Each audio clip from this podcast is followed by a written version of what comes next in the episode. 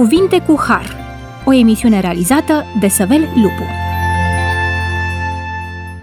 Stimați ascultători, vă spun din nou bun venit la emisiunea Cuvinte cu Har.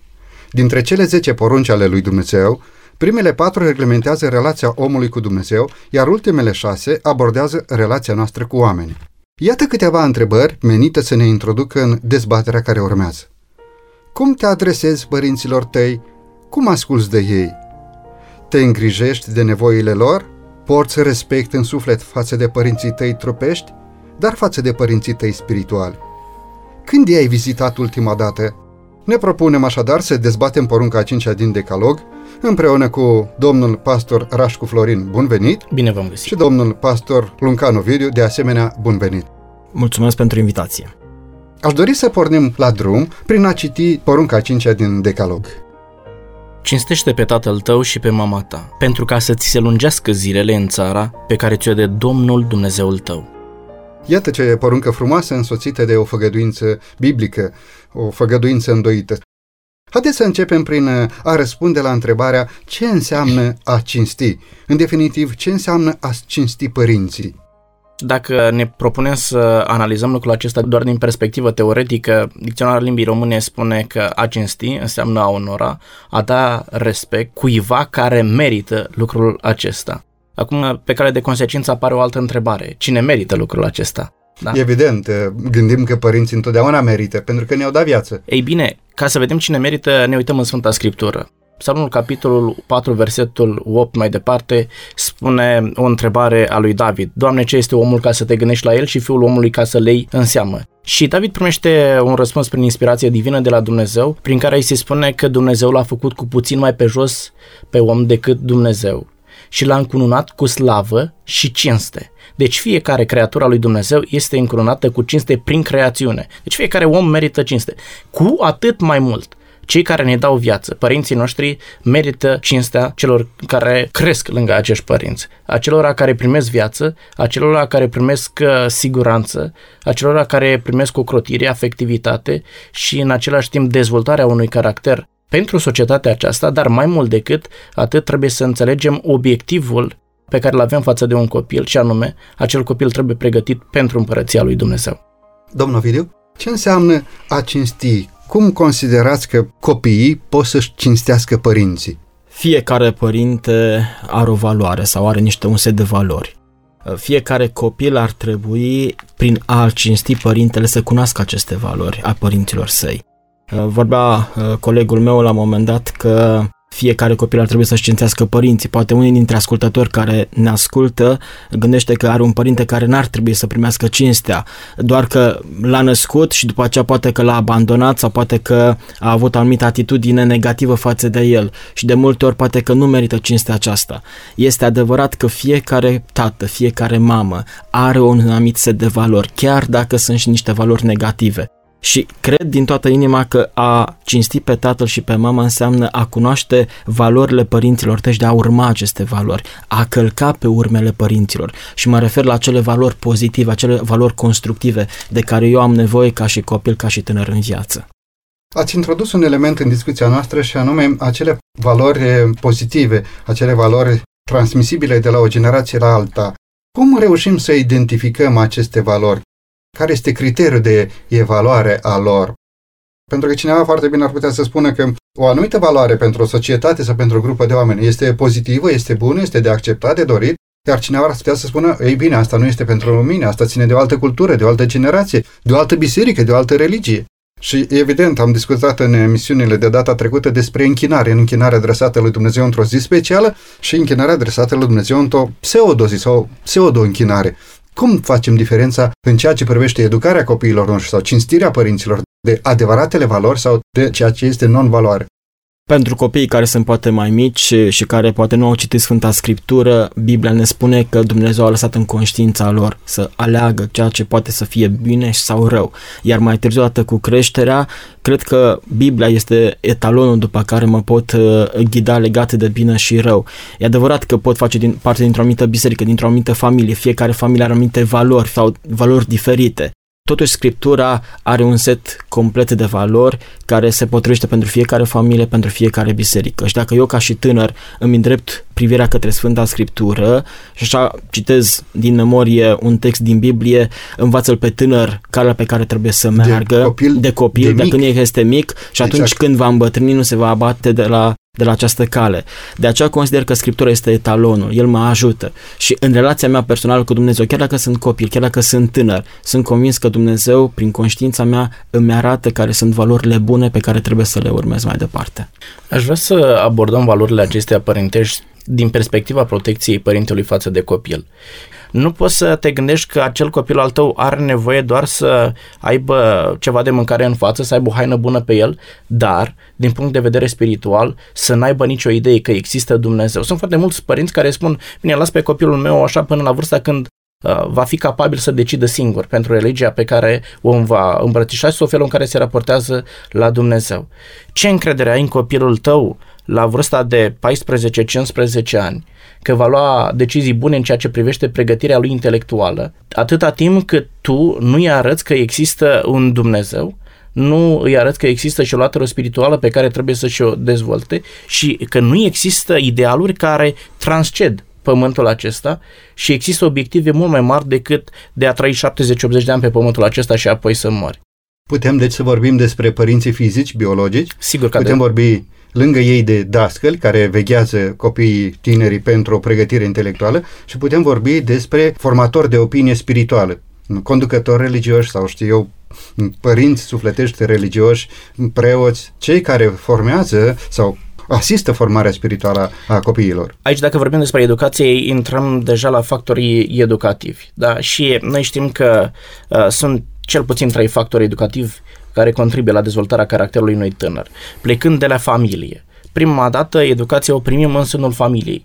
Uh, copilul de mic nu are un alt ideal, nu are un alt punct de reper decât pe mama și pe tata, eventual dacă are un frate mai mare. Și primele date, primele baze ale educației se întâmplă din familie. Apoi începem să fim educați la școală începem să ne luăm ca model uh, învățătoarea, educatoarea, profesorul uh, nostru la obiectul uh, nostru preferat și primim informații cu scop educativ care au menirea de a ne dezvolta caracterul la școală. Iar un al treilea factor educativ este biserica. Eu spuneam că primele două uh, sunt mult mai prezente în societatea de astăzi, o societate pe cale de a se seculariza din ce în ce mai mult. Uităm în felul acesta uh, cel de-al treilea factor educativ, biserica. Atunci când copiii trebuie să înțeleagă că există un Dumnezeu. Există cineva care iubește indiferent cât de mult îl cunoști tu, indiferent cât de multă experiență ai tu până la momentul acela cu el. Există un Dumnezeu care te iubește în mod condiționat.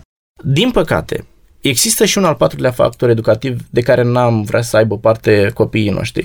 Dacă nu reușești să primești educație în familie, în școală sau în biserică, al patrulea factor educativ este societatea. Însă societatea te educă într-un mod dur, într-un mod în care nu ai vrea vreodată să ai parte de el. Dar va trebui să fii educat și de societate pentru că altfel nu te poți integra în societatea în care trăiești.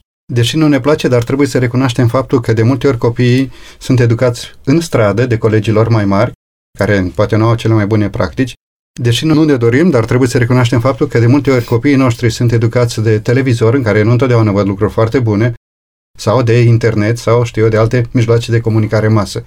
Vă rog. Aș dori să spun două cuvinte. Porunca cincea parcă într-un mod direct se adresează copiilor, dar într-un mod indirect se adresează și părinților. Atunci când eu ca și copil citesc cinstește pe tatăl tău și pe mama mea, am o responsabilitate înaintea lui Dumnezeu și înaintea părinților mei. Dar ca eu să-mi cinstesc părinții, să îi pot onora pe părinții mei, să am un respect față de părinții mei, ei la rândul lor, când eu sunt mic, da? au datoria ca să fie niște exempli pentru mine. Gândiți-vă că această poruncă, noi considerăm cele 10 porunci ca fiind pe două table. Primele patru, relația cu Dumnezeu și ultimele șase, relația cu semenii. De ce Dumnezeu în a doua tablă începe ultimele șase porunci cu porunca aceasta, cinstește-ți părinții? Pentru că este fundament. Dacă nu înveți în familie să-ți cinstești părinții, tatăl și mama, toate celelalte la un moment dat uh, se construiesc pe o tămilie nesigură. Sau și mă gândesc că Iochebed, mama lui Moise, imaginați-vă în ce condiții l-a născut pe, pe Moise atunci când erau în Egipt și erau robi. Uh, nu au avut condițiile de astăzi, nu au fost școlile de astăzi, nu au fost materialele de astăzi. Dar spune Sfânta Scriptură că Iochebet șapte ani de zile l-a crescut pe Moise acasă. Nu știu ce, cum a dat educația, nu știu cum l-a învățat pe Moise, dar Biblia ne spune că după aceea, după cei șapte ani de zile, a trebuit să meargă în casa lui Faraon. Și tot ceea ce a zidit sau a pus în mintea și inima lui Moise, mama, în cei șapte ani de zile nu s-a șters niciodată.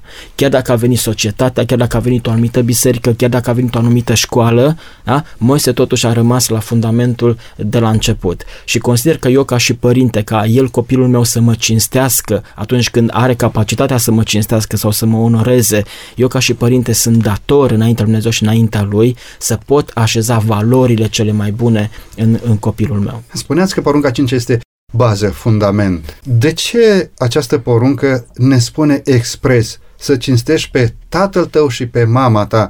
Nu putea să facă referință simplu, cinstește-ți părinții? De ce punctat foarte clar și pe tatăl și pe mama? Era pericolul ca în societatea Vechiului Testament să fie cinstit mai mult tatăl decât mama sau poate în alte societăți o cinste mai mare acordată mamei decât tatălui? De multe ori, ca să înțelegem Biblia corect, trebuie să o citim în contextul ei. De multe ori noi citim Biblia din contextul nostru european, noi ca și români. Și de multe ori nu înțelegem de ce Dumnezeu folosește anumite expresii, anumite cuvinte. Legate de tată și de mamă, e adevărat, era perioada patriarhală când probabil că ei, copiii, ar fi dat o atenție mai mare tatălui decât mamei. La prima citire a Sfintei Scripturi vom vedea că mai mult tatăl are anumite responsabilități și este scos înainte față de mama. Însă consider un alt lucru. Pentru mine astăzi, europeanul din secolul 21, părintele înseamnă ceva distant. Părintele nu înseamnă neapărat uh, o legătură apropiată. Pentru evreul de atunci, tatăl, mama însemna o relație apropiată, însemna un respect mai profund. Părintele este așa undeva cineva mai departe, cineva din casa mea, cineva care m-a crescut, cineva care trebuie să-mi dea bani, cineva care trebuie să se ocupe de nevoile mele personale. Însă tatăl și mama înseamnă ceva mai apropiat, ceva care este legat de inima mea și o responsabilitate față de ei. În același timp, faptul că nominalizează și pe tatăl și pe mama, înțelegem că, indiferent de locul în care te afli, indiferent că trăiești într-o epocă patriarhală sau matriarhală, porunca lui Dumnezeu îți spune expres, cinstește și pe tatăl tău și pe mama ta. Pentru că atunci când te raportezi la părinții tăi, nu te raporta din punct de vedere cultural raportează-te din punct de vedere al Sfintelor Scripturi, pentru că Scriptura este aceea care te învață ce înseamnă respect, Scriptura te învață ce înseamnă înțelepciune, găsim în Sfânta Scriptură temete de Dumnezeu și dați-i slavă. Iar aici vorbește Sfânta Scriptură de respectul pe care trebuie să îl dai lui Dumnezeu. Iar tot Scriptura spune, începutul înțelepciunii este frica de Dumnezeu sau respectul acela da, de Dumnezeu este începutul înțelepciunii, iar înțelepciunea nu o înveți decât de pe paginile Sfintelor Scripturi în relație cu Dumnezeu. Este foarte interesant că spune pe tatăl tău și pe mama ta și în același timp se ridică o obligație reciprocă, nu doar copiii să-și respecte părinții, și părinții să aducă înaintea copiilor un model demn de urmat pentru ca aceștia să poată fi respectați. Vreau să adaug aici un lucru. Nu putem avea pretenția să fim respectați de copiii noștri atât timp cât noi nu ne respectăm părinții. Nu putem avea pretenția să fim respectați de copiii noștri atât timp cât noi nu ne respectăm Părintele Ceresc. Și aici mai explic. Atâta timp cât noi ca oameni nu-L respectăm pe Dumnezeu și mă întorc la cele două secțiuni ale decalogului. Prima, da, raportarea noastră la Dumnezeu și a doua, raportarea la semeni. Uitați-vă că porunca a cincea este similară cu porunca a întâi. Da? Prima poruncă din a doua secțiune este similară cu prima poruncă din prima secțiune. Uh, porunca întâi spunea, eu sunt Domnul Dumnezeul tău, să n-ai alți Dumnezei afară de mine și cere închinare în exclusivitate la Dumnezeu. Adică respectul față de divinitate trebuie să se raporteze doar la Dumnezeul care se descoperă lui Avram, Isaac uh, și Iacov. Nu îți poți permite să cinstești și pe altcineva. A doua poruncă, uh, similar porunca a cincea, spune cinstește pe tatăl tău și pe mama ta. Nu poți dezvolta o relație între tine și părintele tău fără respect. Părintele nu face pentru că trebuie. Părintele face pentru că te iubește. Părintele nu face pentru că îl obligi tu prin necesitățile pe care le ai. Părintele o face pentru că și înțelege menirea lui de părinte, pentru că îți dorește binele și pentru că vrea tot ce este mai bun pentru tine ca și copil. Iar tu ca și copil primești lucrurile acestea pentru că știi să-ți respecti părintele pe care de consecință. Ați anticipat o întrebare pe care o aveam în minte și anume, de fapt, ce înseamnă a fi părinte? Care sunt responsabilitățile care decurg din calitatea de a fi părinte? Care ar fi responsabilitățile de seama ale unui părinte față de copii? Pe lângă datoriile de ordin fizic sau necesități. Noi nu putem transmite decât ceea ce suntem noi. Valorile copilor le transmitem în funcție de valorile pe care le construim în propria noastră viață. Nu putem să oferim copiilor valori spirituale pe care noi nu le deținem. Nu putem să oferim copiilor o îndrumare intelectuală de care noi suntem străini și nu putem avea grijă de copiii noștri atâta timp cât noi suntem irresponsabili față de noi înșine. De aceea, în general, copiii nu se cresc după cărți, ci copiii se cresc uh, de foarte multe ori după felul în care noi am fost crescuți. Și așa cum te-au educat pe tine părinții, încerci să oferi aceeași educație copiilor tăi. Mai întâi de toate, ca să putem transmite valori copiilor noștri, noi înșine trebuie să fim aceia care să cultivăm valori. Dacă este să clasificăm anumite valori, din punctul meu de vedere ca și pastor, aș putea spune că primele valori pe care ar trebui să le cultivăm în copiii noștri sunt valorile spirituale. Vrem ca ai noștri copii să ne iubească, vrem să primim respect din partea copiilor noștri și vrem ca acești copii ai noștri în societate de mâine să ne facă cinste. Atunci când copilul tău va înțelege dragostea autentică care vine din partea lui Dumnezeu, atunci când copilul tău va pleca dimineața și probabil vom discuta mai târziu. Sunt foarte mulți părinți dezamăgiți de ceea ce se întâmplă cu ai lor copii la școală. Uh, pentru că acești copii ne mint, ne ascund ceea ce fac ei, nu au curajul să se deschidă în fața noastră ca și părinți. Ei, dacă acel copil ar pleca la școală de pe genunchi împreună cu părintele său, vă garantez că ar avea tot curajul să se deschidă în fața părintelui, ar avea rușinea de a nu aduce dezonare uh, părintelui său. Atunci când cultivi valorile spirituale în copilul tău, ai mult mai multe șanse să te bucuri de ceea ce ai realizat în propriul tău copil. De ce credeți că copiii noștri procedează așa? De ce credeți că încearcă să ascundă adevărul sau să mintă sau să trăiască mai mult în simțământul de, de gașcă cu cei de-a lui, de vârsta lui? Credeți că o pregătire spirituală mai profundă ar acoperi și lacunele în comportament? Sunt motive multiple. De obicei, ceea ce fac copiii în afara spațiului familial nu prea se potrivește cu ceea ce se întâmplă în familie. Ei văd că tata nu fumează, tata nu bea, tata nu înjură, dar niciodată copilului nu îi se explică de ce nu trebuie să facă lucrurile acestea, ci doar îi se aplică pedeapsa atunci când copilul greșește. Fără ca acel copil să înțeleagă de ce trebuie să facă un lucru, le va face pe ascuns. Pentru că orice lucru ilicit stârnește curiozitate. curiozitate Sigur. Da? Și spune, ia să încerc și eu, hai să-l fac și eu. Dar prima lui preocupare va fi aceea de a nu auzi mama sau tata. Și vă spun din proprie experiență. Eu n-am luat niciodată bătaie de la părinți. Însă, a fost bine, a fost rău? Acum cu a fost bine. A fost capul bine. matur pe umeri, cum gândiți? A fost bine pentru că am primit o educație bună de la mama mea în mod special. Și îmi Slavă era, Domnului. îmi era rușine ca mama să mă certe, aș fi preferat să-mi dea două palme și să mă lase să, să merg în pace. Dar atunci când mama mă mustra, intram în pământ de rușine. Iar dacă făceam un lucru care știam că nu-i place mamei, aș fi făcut orice, numai să nu audă mama. Asta se întâmplă la nivelul copilor. Ei, bine, trebuie să explici copilului de ce nu are voie să facă lucrul acesta. Domnul Luncanu, știu că aveți uh, trei prințese ca trei flori foarte speciale. Am văzut că le place foarte mult să cânte, de asemenea să spună poezii în biserică, în comunitate. Felicitări și bunul Dumnezeu să fie lăudat. Amin. Cum faceți de creșteți acești copii așa de frumos? E cea mai mare responsabilitate de a fi părinte. Mi-aduc aminte că în urmă cu câteva uh, săptămâni cineva o întreba te oprești numai la trei, nu faci mai mulți copii? Îmi spunea cineva care avea foarte mulți copii și l-am întrebat cum crești copiii? Că, a, nicio problemă, important e să nască ei să cresc singuri, după aceea unul pe celălalt. Dacă noi dăm o educație în felul acesta copiilor noștri, s-ar putea ca mai târziu să colegem niște roade. A fi părinte este cea mai înaltă slujbă pe care Dumnezeu a dat-o ființelor umane pentru că Dumnezeu a transferat autoritatea sa de Dumnezeu părinților pentru copiilor. Iar eu dacă nu știu să folosesc această autoritate, ă, s-ar putea ca mai târziu copilul meu să nu învețe supunerea. De aceea Dumnezeu a creat familia ca el, copilul sau copiii să învețe această supunere. Ă, m-ați întrebat de fetițele mele. Sincer să fiu mai mult soția este cea care se Întotdeauna ocupă. mama e mama, sigur. A, prin Porunca spune foarte clar și pe tatăl tău dar și pe mama. Și mama întotdeauna rămâne mama. Așa este. Câteodată când citesc porunca aceasta, mai ales că spune pe tatăl tău în primul rând, înseamnă că eu ar trebui să fiu primul, să fiu responsabil pentru lucrul acesta. Cred că ele au ajuns și slavă Domnului pentru că prin puterea lui Dumnezeu a ajuns și vrem ca să ajungă uh, fetițe care sau fete care să-L slujească pe Dumnezeu. Amin. Au ajuns datorită faptului că soția și într-o anumită parte și eu ne dăruim pentru fetițele noastre. A fi părinte înseamnă să te dăruiești copiilor tăi.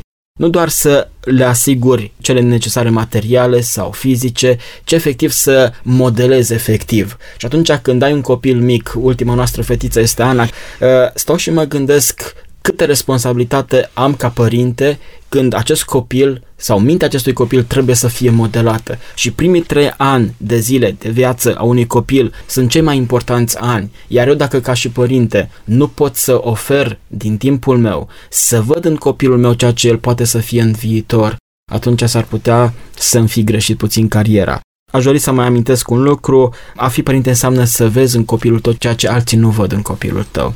Să te poți sacrifica când alții nu se sacrifică pentru el și e, să simți ceea ce poate simte Dumnezeu pentru mine sau pentru, pentru altcineva. Îi mulțumesc lui Dumnezeu pentru că sunt părinte și îmi doresc din toată inima ca copiii mei să învețe de la mine și de la soția mea responsabilitatea, supunerea și mai târziu să primească și ei cinste dacă Dumnezeu îngăduie ca ei să căsătorească și să aibă copii la rândul lor. Doresc să introduc un subiect un pic sensibil pentru noi, dar aș vrea să-l discutăm în cadrul emisiunii de astăzi. Care sunt responsabilitățile pe care un părinte trebuie să și le asume atunci când gândește să aibă un copil? De fapt, este o întrebare mai profundă. E bine să programezi venirea pe lumea unui copil sau e bine ca copiii să vină așa la întâmplare? Cum considerați potrivit conform scripturii a se proceda în astfel de situații? Atunci când te căsătorești, automat te gândești că vei fi și părinte mai târziu. De multe ori poate că ne considerăm că ar trebui să facem niște o anumită pregătire, trebuie să faci un fel de planning legat de, de copii, de a te verifica dacă vei fi un bun părinte sau nu, însă de, de fiecare dată dacă ai face să stai în fața unei liste, îți dai seama că nici după 20 de ani de căsătorie uh, vei considera că încă nu ești bun părinte, ne ajuns la standardul pe care ți-l imaginezi. Uh, eu cred că prin credință trebuie să merg legat de lucrul acesta. Uh, dacă Dumnezeu uh, mi-a dat o soție, înseamnă că Dumnezeu îmi va da și copii dacă pot să am copii. Și atunci, prin credință, trebuie să accept lucrul acesta. E adevărat că trebuie să mă îngrijesc la un moment dat de anumite condiții atunci când mă gândesc la un copil. Nu pot să fac un copil când vreau sau în ce împrejurări la un moment dat mă refer în cadrul familiei.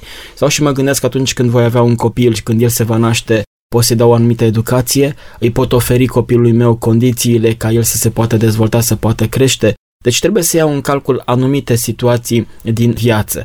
Părerea mea personală este că trebuie planificat lucrul acesta. Nu cumva este păcat înaintea lui Dumnezeu să aduci o viață la existență și apoi să o lași să crească pe stradă așa ca o tufă care înțeapă pe oricine încearcă să se apropie de acești copii? Nu credeți că este păcat să îngădui să vină o viață la existență și prin participarea ta ca părinte și apoi să nu ai grijă de acești copii? E ușor să faci copii, mai greu este să-i crești. Bineînțeles, eu consider că este un păcat mare înaintea lui Dumnezeu, dacă aș putea să spun mare. E ușor să faci un copil, însă îți trebuie multă înțelepciune, o relație profundă cu Dumnezeu ca să poți crește copilul respectiv.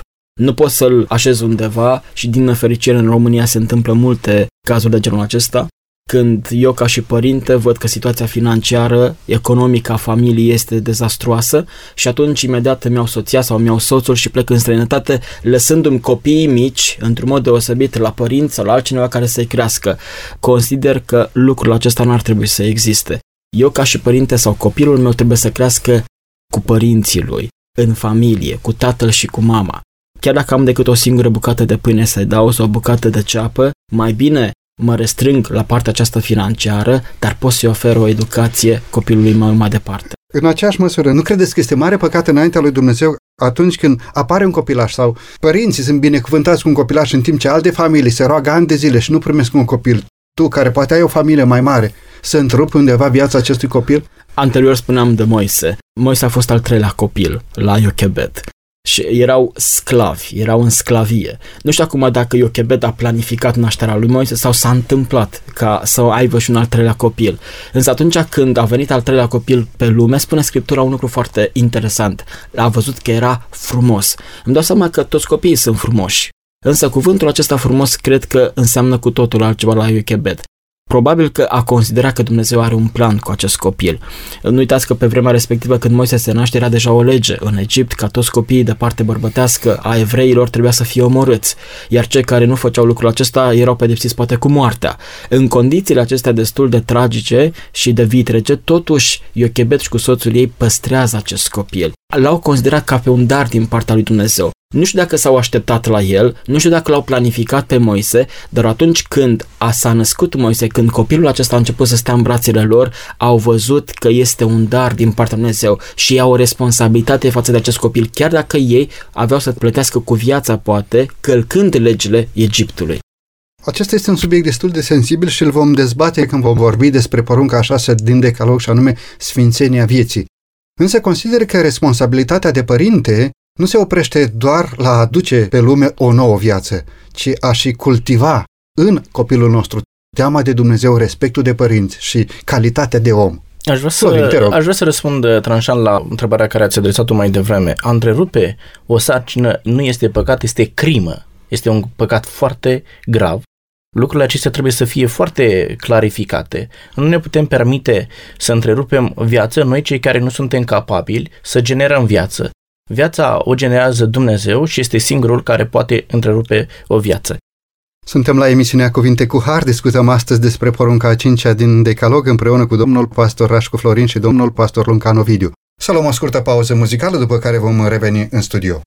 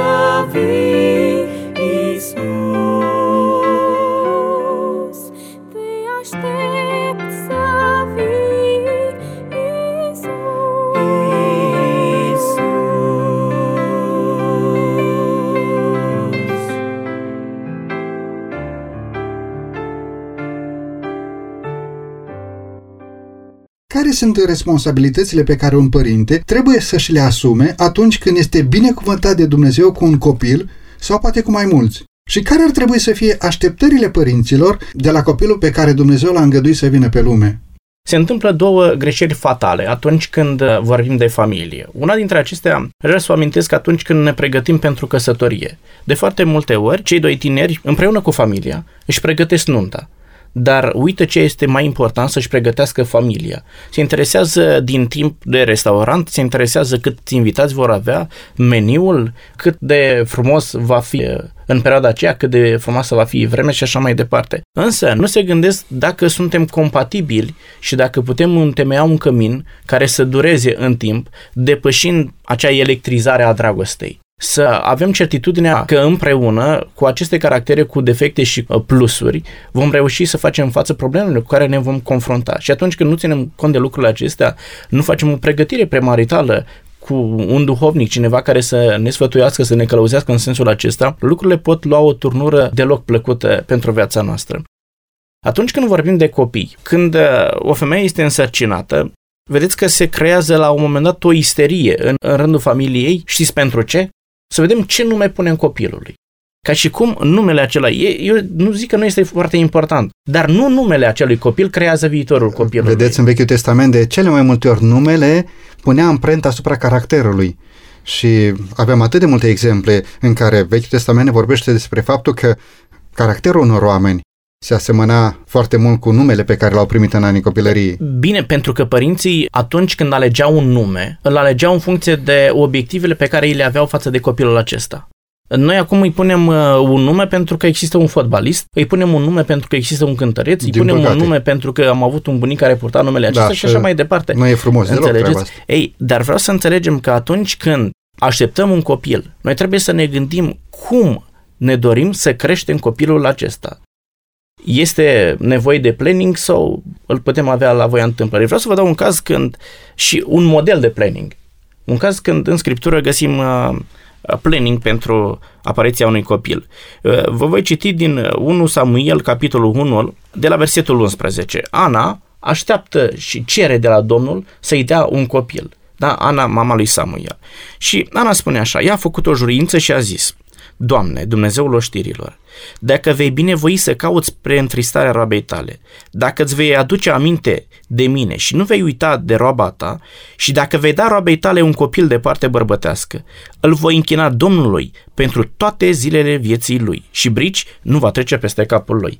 Nu se gândea Ana ce nume îi va pune. Nu se gândea cu ce îl va îmbrăca prima dată. Nu se gândea dacă acea camera copilului trebuie să fie pe blos sau dacă trebuie să fie pe un verde deschis sau roz, sau roz se gândea cu toată responsabilitatea ca acel copil să fie închinat Domnului. Foarte frumos. Ea știa că singura șansă de reușită pentru copilul acela era ca ea să îl închine lui Dumnezeu, crescând lângă Dumnezeu.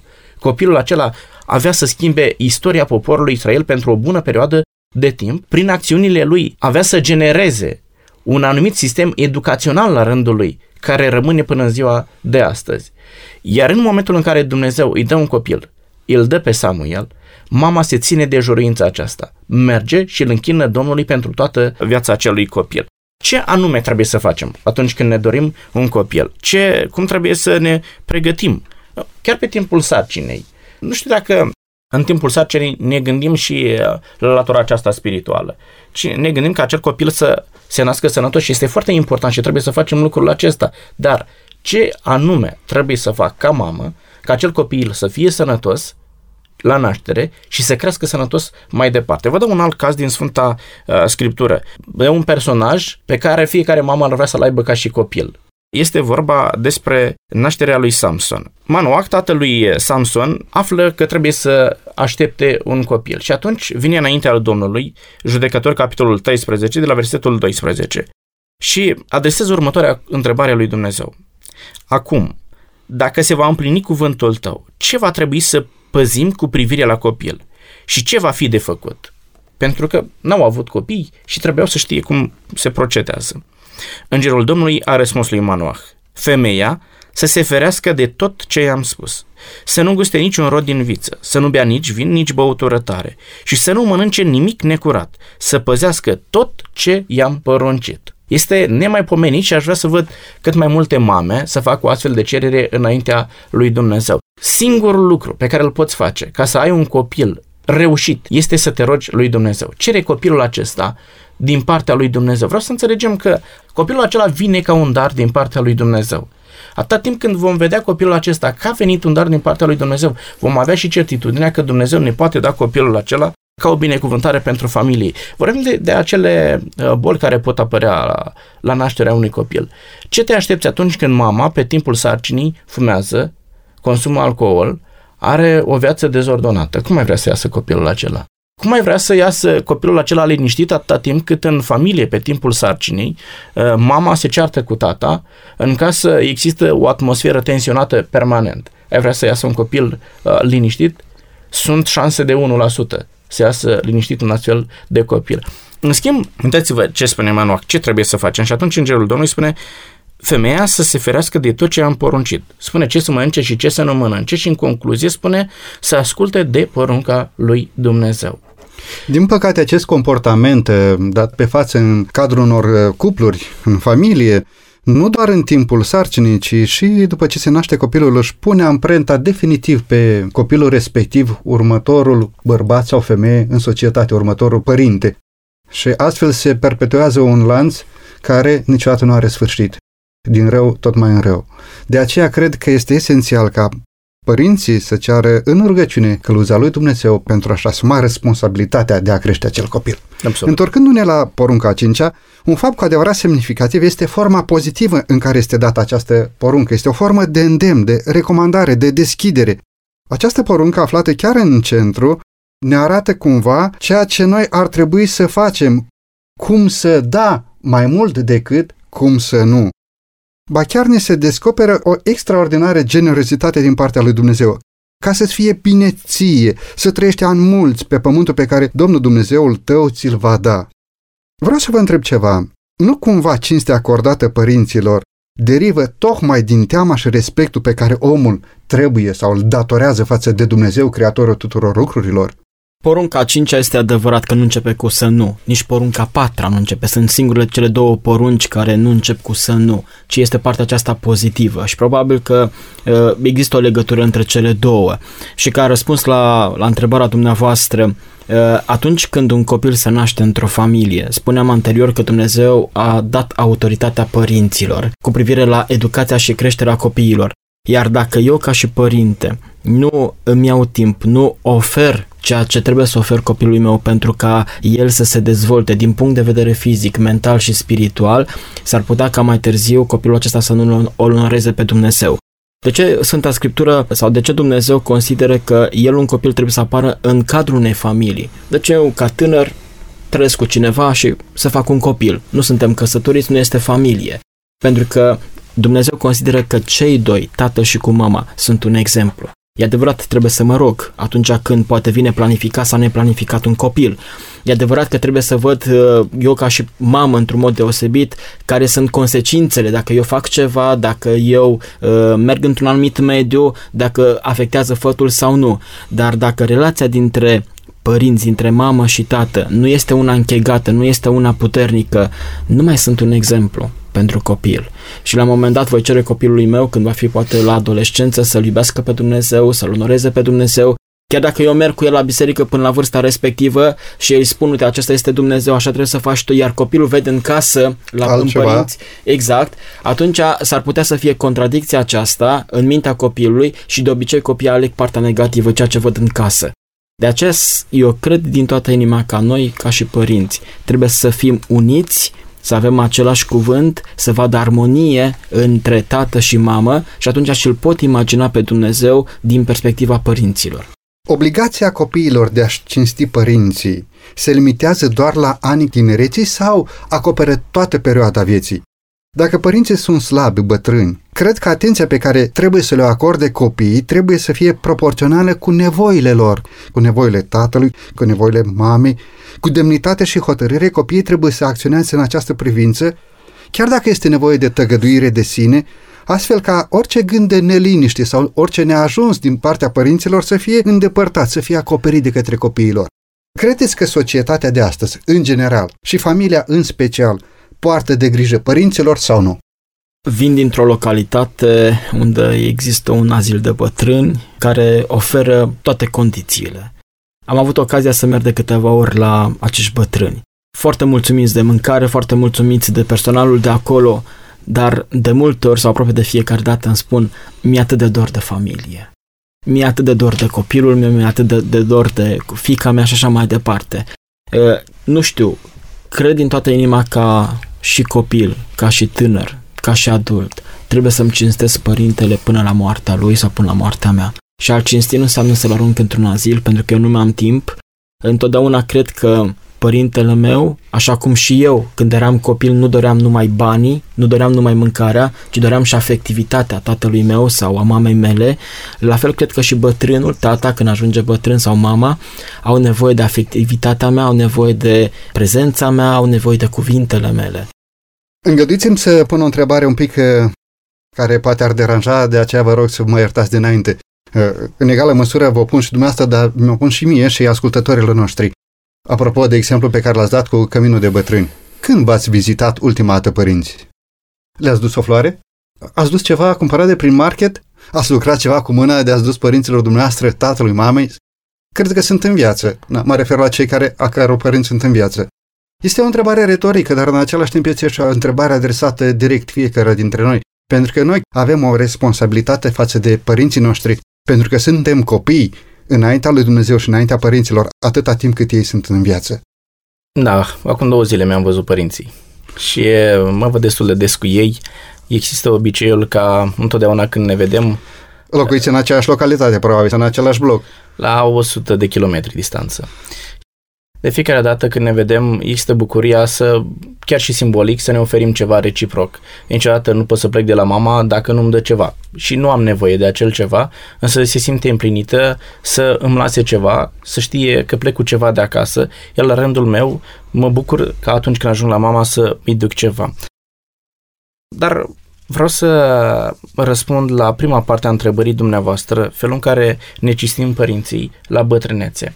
Dacă nu avem capacitatea să ne cinstim părinții atunci când ei sunt bătrâni, înseamnă că nu i-am cinstit niciodată. Faptul că te-ai purtat frumos cu părinții tăi atunci când erai în casa lor și atunci când aveai nevoie de ei, nu era decât dezvoltarea unei relații prin care tu să primești ceea ce aveai nevoie. Cinstirea față de părinți rămâne atâta timp cât părinții tăi există, nu doar în viață, ce există în conștiința ta, există în mintea ta ca și amintire.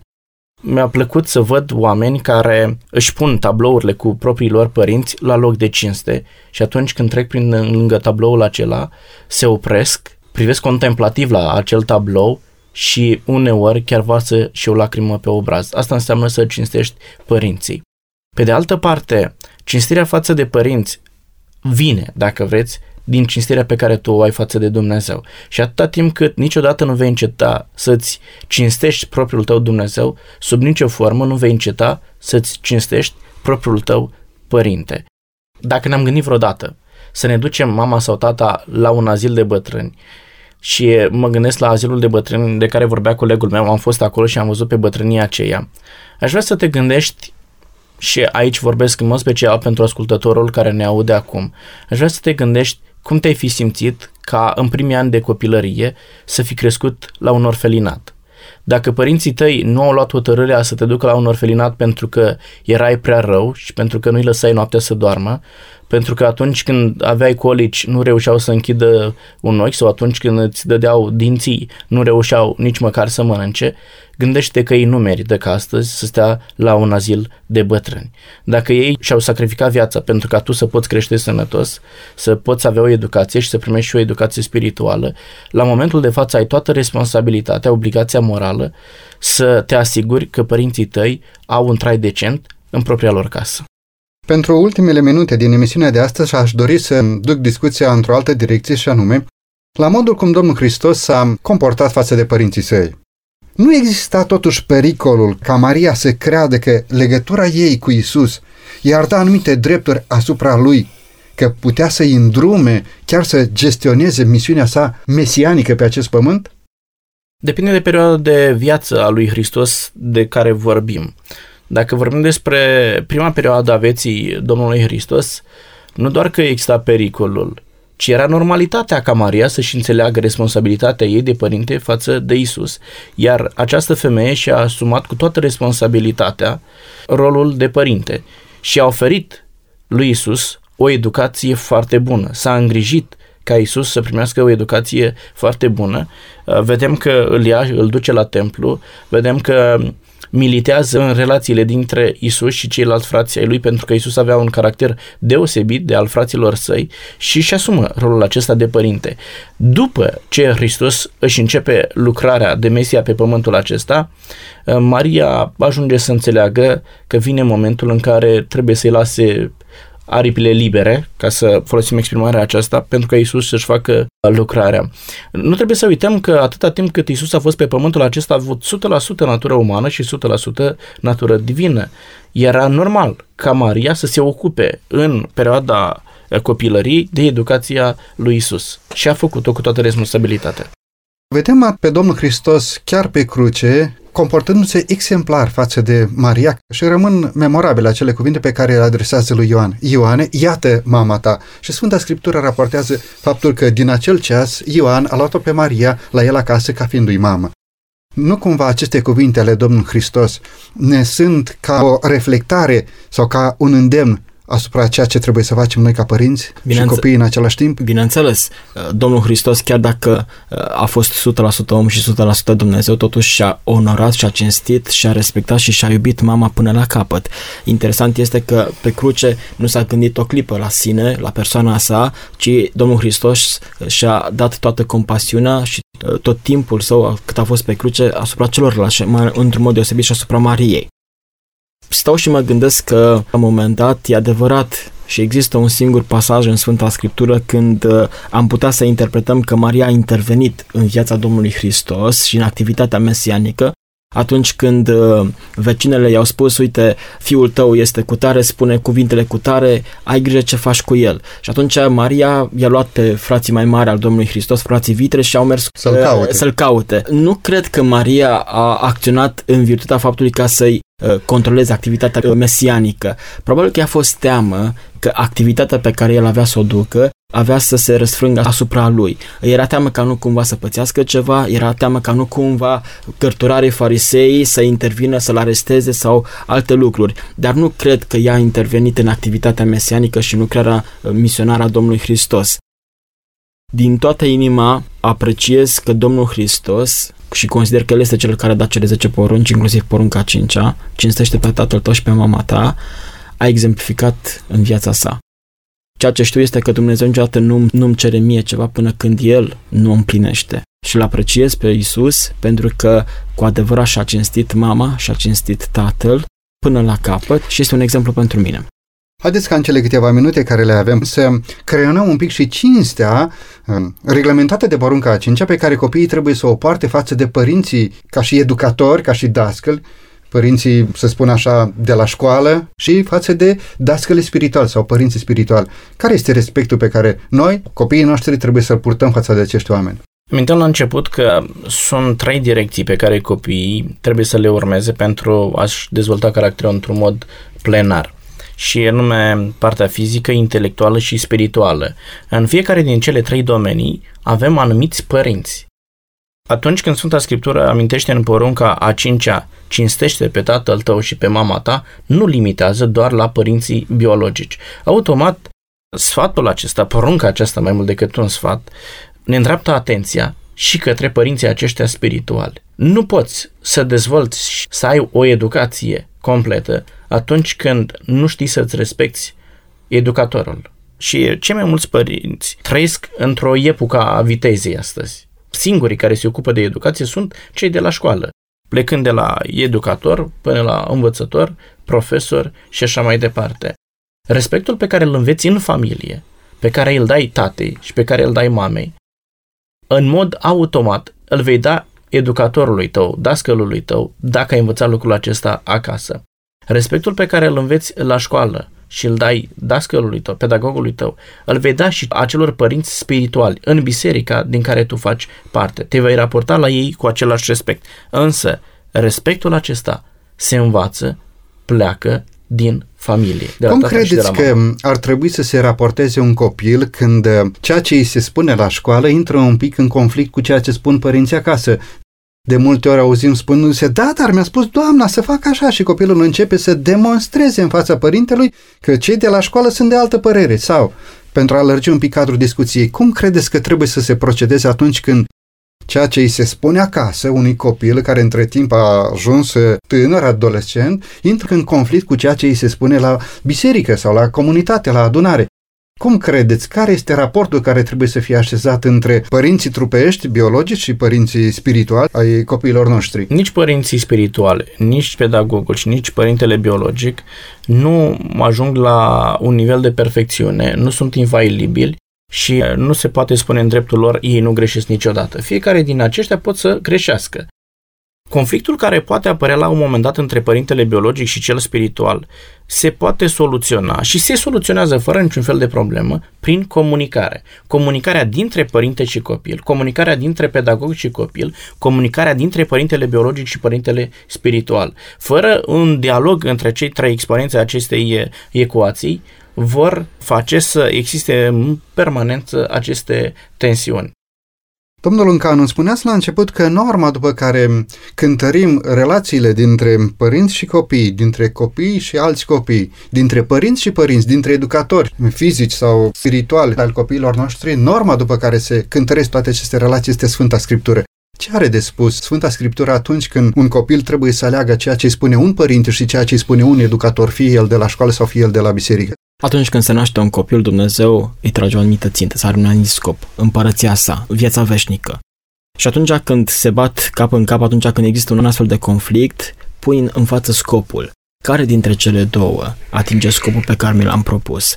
Dacă eu ca și părinte sau eu ca și educator sau ca și dască, la un moment dat îi dau un sfat care nu-l ajută să-și atingă ținta sau scopul pentru care a fost creat, atunci sfatul acela se poate da deoparte. Ca și părinte, dacă fetița mea vine de la grădiniță cu ceva care n-a învățat, vă dau un simplu exemplu scurt, uh, la noi în familie nu se poartă bijuteriile și fetița a întrebat, da uite, uh, cea mare, am văzut colegele mele că poartă cercei, de ce nu port și eu cercei? Cum spunea și colegul meu, comunicarea. Trebuie să explic de ce. E adevărat că există o anumită autoritate părintească care spun nu este bine și gata. Dar ajungem la o vârstă când copilor trebuie să le explici de ce. Și atunci când ei știu scopul, care știu finalitatea, că este împărăția Lui Dumnezeu și nu altceva, atunci pot înțelege răspunsul, pot înțelege de ce noi ca și familie avem aceste valori, iar în altă parte sunt alte valori. Și atunci ei pot să aleagă lucrul acesta. Vă rog, pe de, pe de altă parte, aici are dreptate părintele, în exemplu pe care l-a dat colegul meu. Pe de altă parte, vreau să vă dau și un alt exemplu când părintele poate să greșească. Părintele își dă copilul la liceul de arte și vrea ca acesta să ajungă muzician. Iar acolo la liceu, cel care se ocupă de el, pedagogul, profesorul, vede că acel copil nu are nicio înclinație spre muzică. Și merge și spune, mai copile, uite, tu ai putea să faci, spre exemplu, filologie e mult mai benefic pentru tine. Și copilul merge supărat la mama acasă și spune, mamă, nu mă mai fac eu uh, muzician pentru că nu mai vrea doamna. Și atunci părintele ce face? Se supără pe doamna și spune, eu vreau să-l fac muzician. Părintele acela trebuie să înțeleagă că expertul în domeniul acesta este profesorul. Profesorul este acela care vede abilitățile, care vede calitățile acelui copil, dacă el poate să facă o carieră în muzică sau nu este pentru el așa ceva. Prin comunicare între părinte și copil, între părinte și profesor, problema aceasta se poate soluționa și în cazul de față trebuie să se dea credit la ceea ce spune profesorul, pentru că el este specialist în muzică. În ceea ce privește formarea profesională, într-adevăr trebuie să întrebăm specialiștii, dar cred că în ceea ce privește formarea spirituală și viitorul copilului meu, viitorul copiilor noștri, trebuie să dăm crezare și dreptate cuvântului lui Dumnezeu, lui Dumnezeu ca Tată, pentru că este cel mai mare specialist în domeniul formării spirituale, în domeniul binelui final pentru noi și pentru copiii noștri. Și în relația aceasta dintre profesor și părinte, până la vârsta de 18 ani, părintele este acela care alege, care are dreptul de a decide în dreptul copilului ce cale spirituală să urmeze. Și bineînțeles ca și părintele să cunoască Sfânta Scriptură, chiar dacă sunt o familie de creștini, dar nu se bazează sau nu trăiesc potrivit Sfintelor Scripturi, lucrurile sunt uh, total diferite. Și aici, ce spune colegul meu este foarte interesant, sunt foarte mulți părinți care vor să traseze o linie spirituală cu propriul lor cu copil, dar ei înșiși nu înțeleg. Nu sunt nu, foarte clari. Nu, ei nu studiază Sfânta Scriptură și exact. nu știu ei, nici ei. E bine, e posibil ca la școală să apară informații noi. Și aici problema se rezolvă prin comunicare. Atâta timp cât vom accepta că noi nu suntem infailibili și cuvântul nostru nu trebuie să fie întotdeauna ultimul cuvânt, orice tensiune care apare se poate rezolva pe cale de comunicare pe cale de informare, să văd dacă acel părinte are dreptate sau acel profesor are dreptate, să văd dacă dorința copilului meu este justificată, să văd dacă dorința copilului meu este tangibilă, visul lui se poate realiza sau nu se poate realiza. Prin comunicare se poate rezolva orice. Și vreau să înțelegem un lucru, ne așteptăm la respect din partea copiilor noștri. Dacă vrem să primim respect, trebuie să-i respectăm pe copiii noștri. La vârsta de 2, de 3, de 4, de 5 ani, copilul nostru trebuie respectat, trebuie să ținem cont că are propria lui personalitate, are propria lui gândire și să ținem cont de lucrurile acestea. Suntem astăzi la emisiunea Cuvinte cu Har. Am dezbătut porunca a cincea din Decalog. Am descoperit împreună acele principii stabilite de Dumnezeu pentru care copiii sunt datori să-și respecte părinții. Este mai mult decât o înclinație naturală pe care un copil poate să o aibă față de părinții lui, este porunca lui Dumnezeu de a ne respecta și cinsti părinții, pe cei care ne-au dat viață.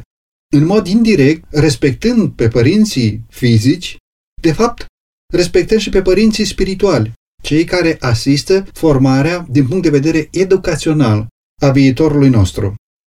Respectul față de părinți se manifestă și în respectul pe care copiii îl au față de dascăli, față de cei care le-au descoperit comorile științei, Respectul față de părinți, de asemenea, se manifestă și prin respectul față de dascălii spirituali, de cei care au asistat formarea lor spirituală, iar respectul față de părinți se manifestă și prin respectul față de Dumnezeu. Dacă viața vine de la Dumnezeu, atunci respectul suprem pe care noi oamenii trebuie să-l dăm celui care ne-a oferit viața în dar, viața pe care o transmitem și noi copiilor noștri, trebuie să fie adresată lui Dumnezeu, Creatorul nostru. Vă mulțumim că astăzi ați fost alături de noi la această dezbatere atât de frumoasă legată de respectul pe care copiii trebuie să-l dea părinților lor. Am încercat în emisiunea de azi să dezbatem subiectul respectului față de Dumnezeu și respectul față de părinții și semenii noștri. Am văzut și câteva soluții propuse pentru a remedia sau a vindeca această lacună a societății în care trăim. Vă așteptăm cu drag, stimați ascultători, data viitoare pentru a continua această discuție despre porunca 5 din Decalog.